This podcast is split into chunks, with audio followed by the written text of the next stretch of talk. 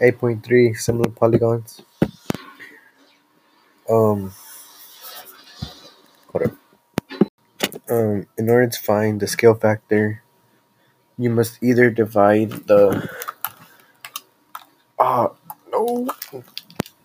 All right, so you must either divide whichever one you're trying to find. So, for example, if the triangle is bigger, you can divide the small number of the side to the first one. So, for example, if your triangle is, or if the side of a triangle is 25, and in this case it's S to R, it's 25, and the other one it's K to X, you would divide those numbers. And in, in this example, the scale factor is 0.6.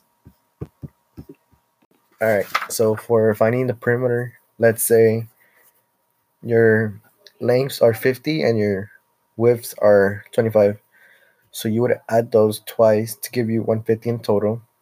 And if you're trying to find out the size of it for a smaller one, where the length is, oh, sorry, yeah, wait, yeah, for where the length is 40,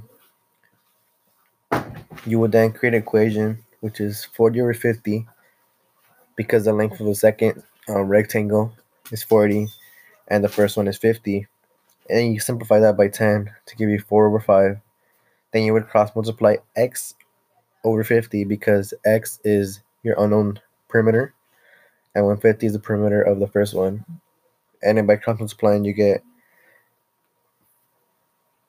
5x is equal to 600 then you divide by 5 to leave the x by itself and divide the 600 by 5 and your perimeter of the second right rectangle is going to be 120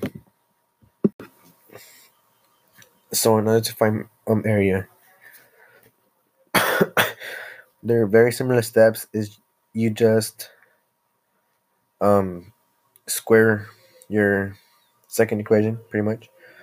So in this case one of the length is 10 centimeters and what we're trying to find the area for is 5 centimeters so then we know the area of the first one which is part of the 10 centimeters and we're trying to find the area of the second one which we don't know the area of.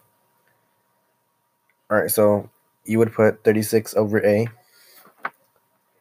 and is equal to 10 over 5 squared.